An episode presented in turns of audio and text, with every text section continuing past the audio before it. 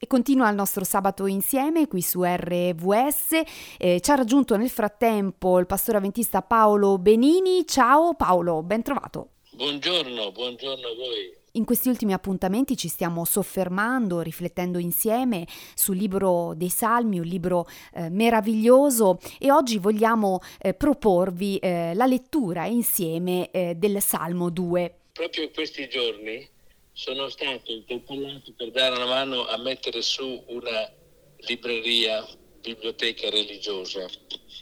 C'erano circa 1500 volumi da sistemare e ho trovato tanti commentari anche sui salmi. E sapendo di questo incontro ho voluto, ho voluto dare una sbirciata. Ho pensato di dire due parole perché è bene avere un quadro generale specifico di questo libro che tu hai detto meraviglioso. Sì. Effettivamente il libro dei salmi è un libro straordinario. Io trovo consolazione a leggere diversi salmi costantemente. Il libro dei salmi è uno dei libri più letti di tutta la raccolta biblica, perché molti di questi si adattano alle nostre esigenze, ai nostri problemi, alle nostre situazioni specifiche hanno la capacità davvero di eh, dare delle risposte al nostro quotidiano, alle emozioni, ai sentimenti che ci animano da sempre. I salmi sono stati organizzati e suddivisi in cinque libri e quello che, la cosa che ho scoperto proprio questi giorni, infatti adesso siamo nel primo di questi cinque libri, il primo libro va fino ai, ai capitoli 40 più o meno, e questi cinque libri riprendono un pochino i temi della Torah, i cinque libri del Pentateuco, la Genesi, l'Esodo, Levitico, Numero e Deuteronomio. E questa è una cosa carina che io non, non avevo colto prima. Eh, in qualche modo riprendono non soltanto questa suddivisione perché è stata fatta chiaramente dai giudei che avevano dei salmi de, de, della Torah una, una speciale attenzione, erano molto legati a Mosè e alla Torah i, i, padri, i padri del mondo ebraico.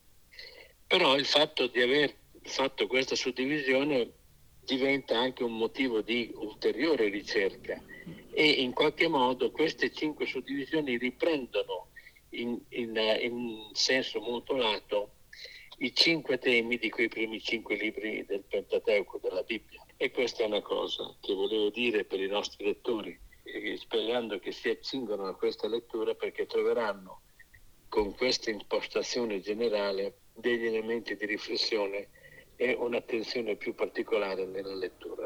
Allora, leggiamo quindi questo Salmo 2 che dice perché questo tumulto tra le nazioni e perché i popoli meditano cose vane?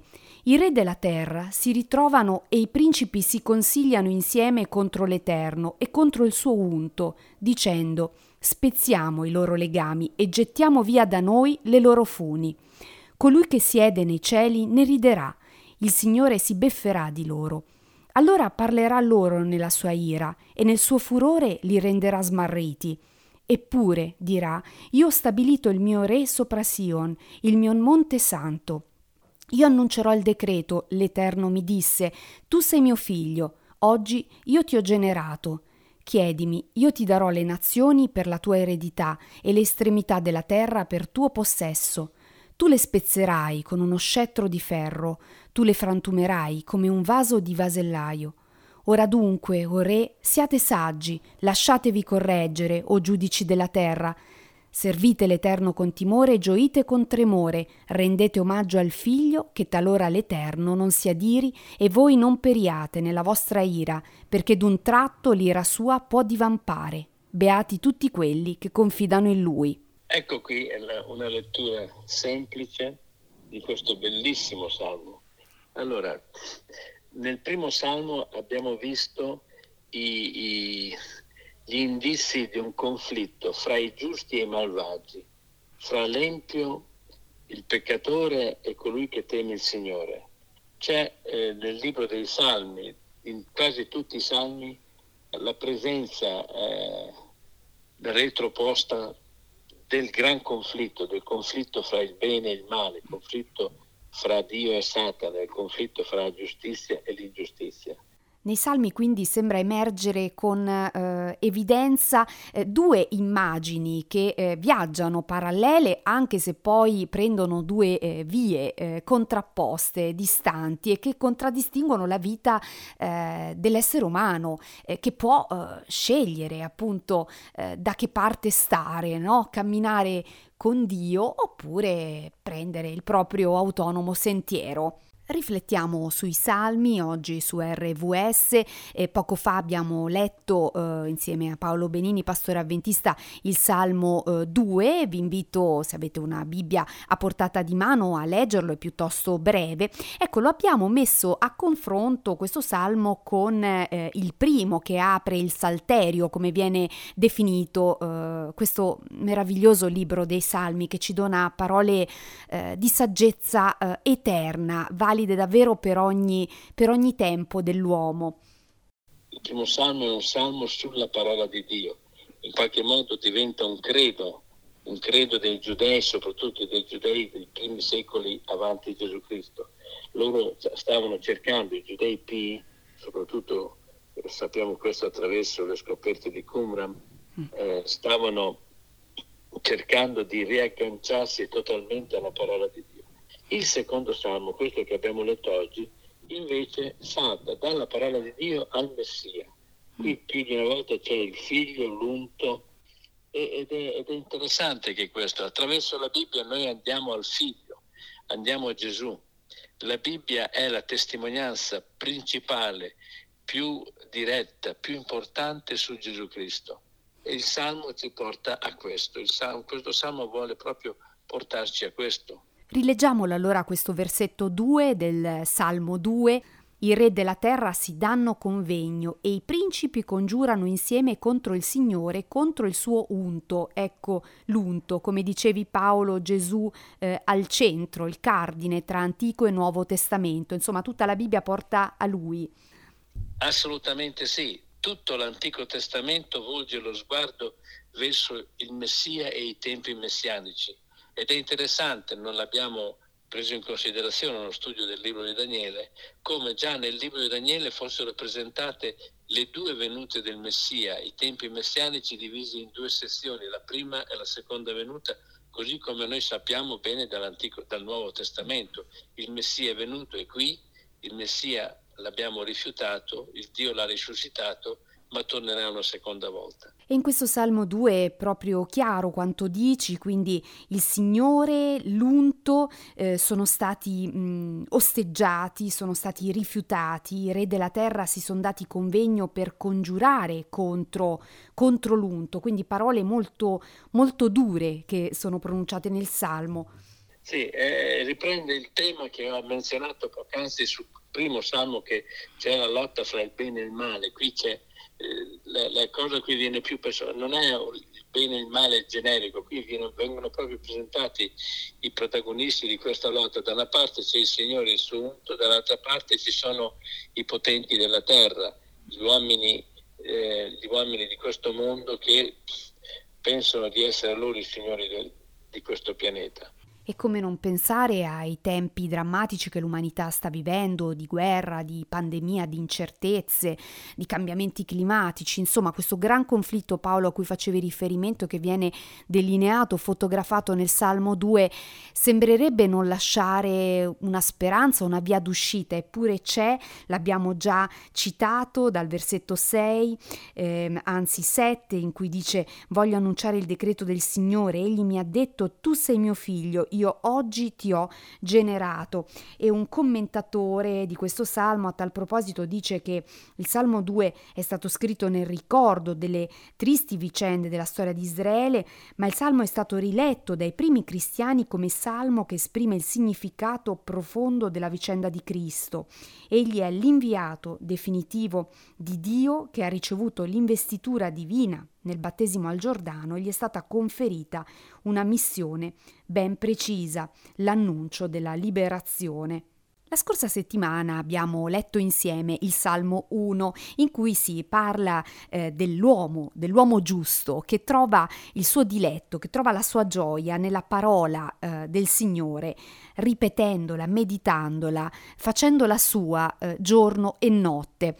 Paolo Benini, nostro amico pastore avventista che è qui con noi al telefono, anche nel Salmo 2 che è al centro della riflessione di oggi si fa eh, riferimento eh, alla, alla parola parola.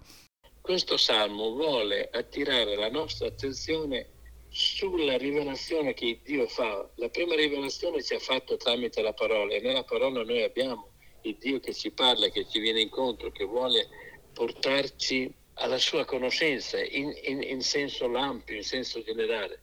Qui la rivelazione del figlio, del Messia, e più di una volta c'è l'espressione figlio, o figlio o unto. Il versetto 2 abbiamo visto ci parla del, dell'unto, del Messia. Il versetto 7, io annunzierò il decreto, il Signore mi ha detto, tu sei mio figlio, oggi ti ho generato. Ecco, qui è un, è un testo questo che è ripreso più di, più di, una volta nel Nuovo Testamento, soprattutto nell'Epistola agli Ebrei, dove il padre pone il figlio alla sua destra e lo, lo, rende, lo rende, autore dei grandi atti della storia del, de, della salvezza.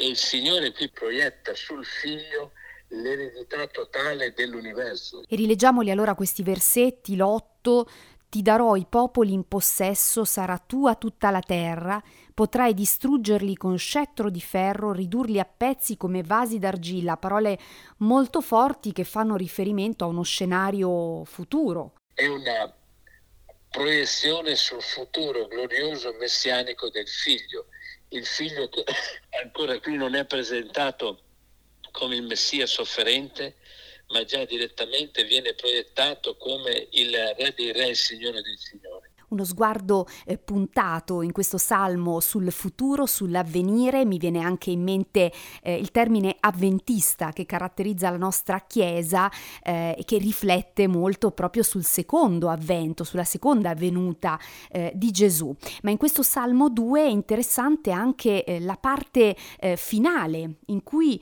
si fa riferimento alla lode.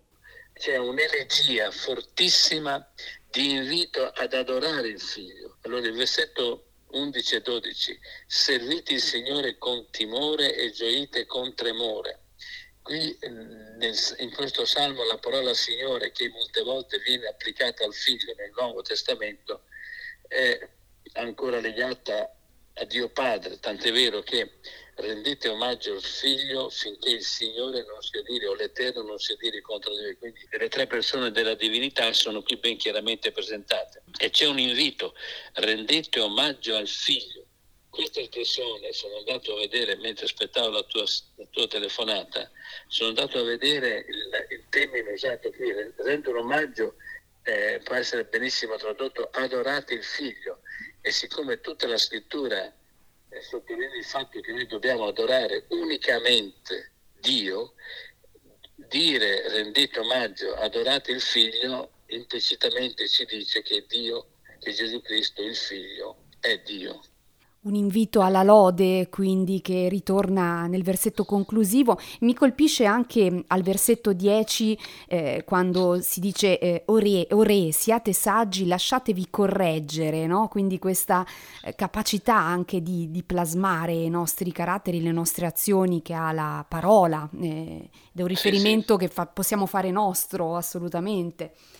Assolutamente. Eh, qui c'è questo, nell'insieme del Salmo, a parte la presentazione del padre e del figlio, non abbiamo la menzione dello spirito, ma la troveremo se andiamo a leggere tutta la raccolta dei salmi, troveremo lo Spirito Santo ben presentato.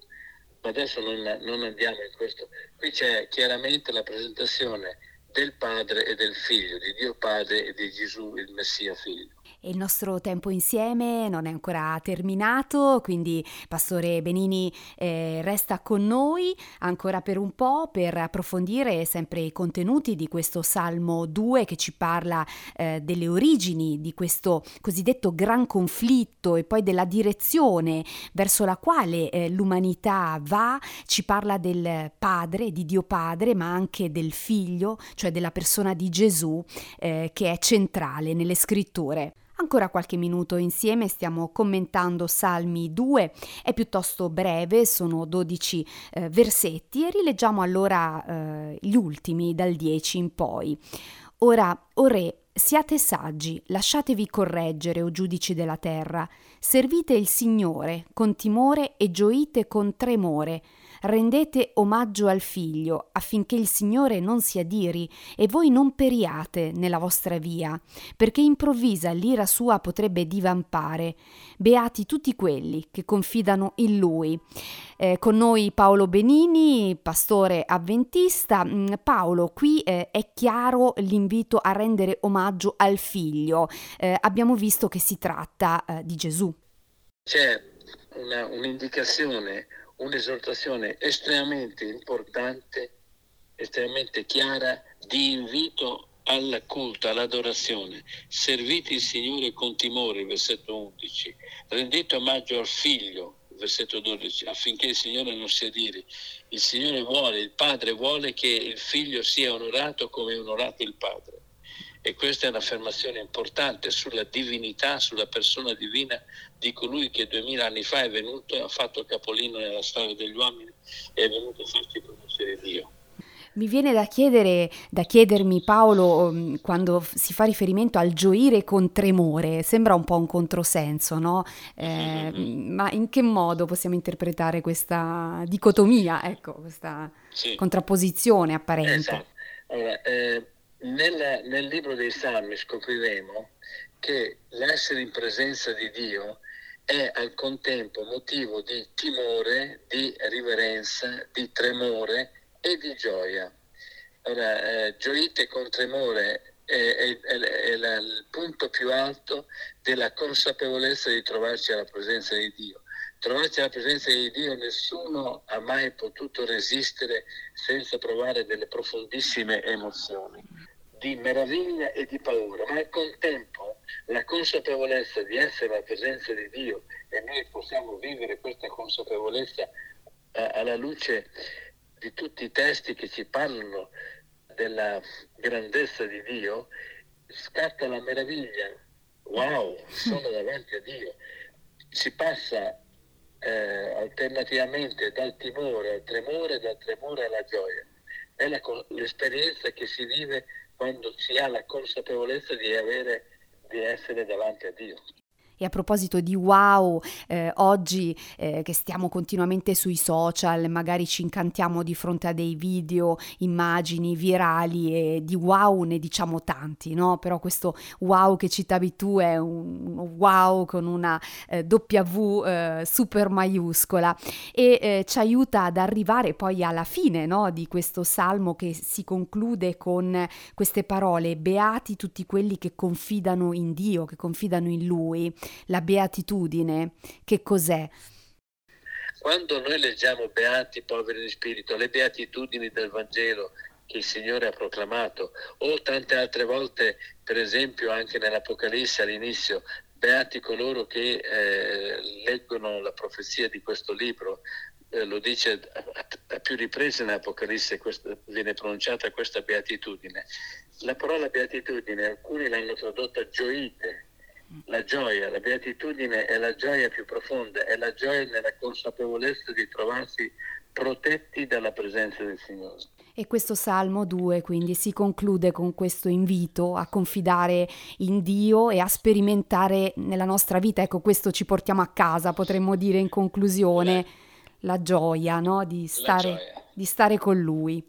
E questo viene dal sapere, dall'avere la consapevolezza che lo abbiamo incontrato, lo abbiamo conosciuto, sappiamo chi è, che è amore, che, che è positivo nei nostri riguardi, che non vuole assolutamente lasciarci, lasciarci nelle, nelle difficoltà della vita da soli, egli vuole essere con noi e la consapevolezza di trovarsi la presenza di Dio, di un Dio che ci ama, che vuole stare con noi, non può che recare pace e beatitudine. Grazie Paolo anche per l'intervento di oggi, allora ti auguro un buon sabato e alla prossima occasione. A tutti quanti voi alla presenza del Signore.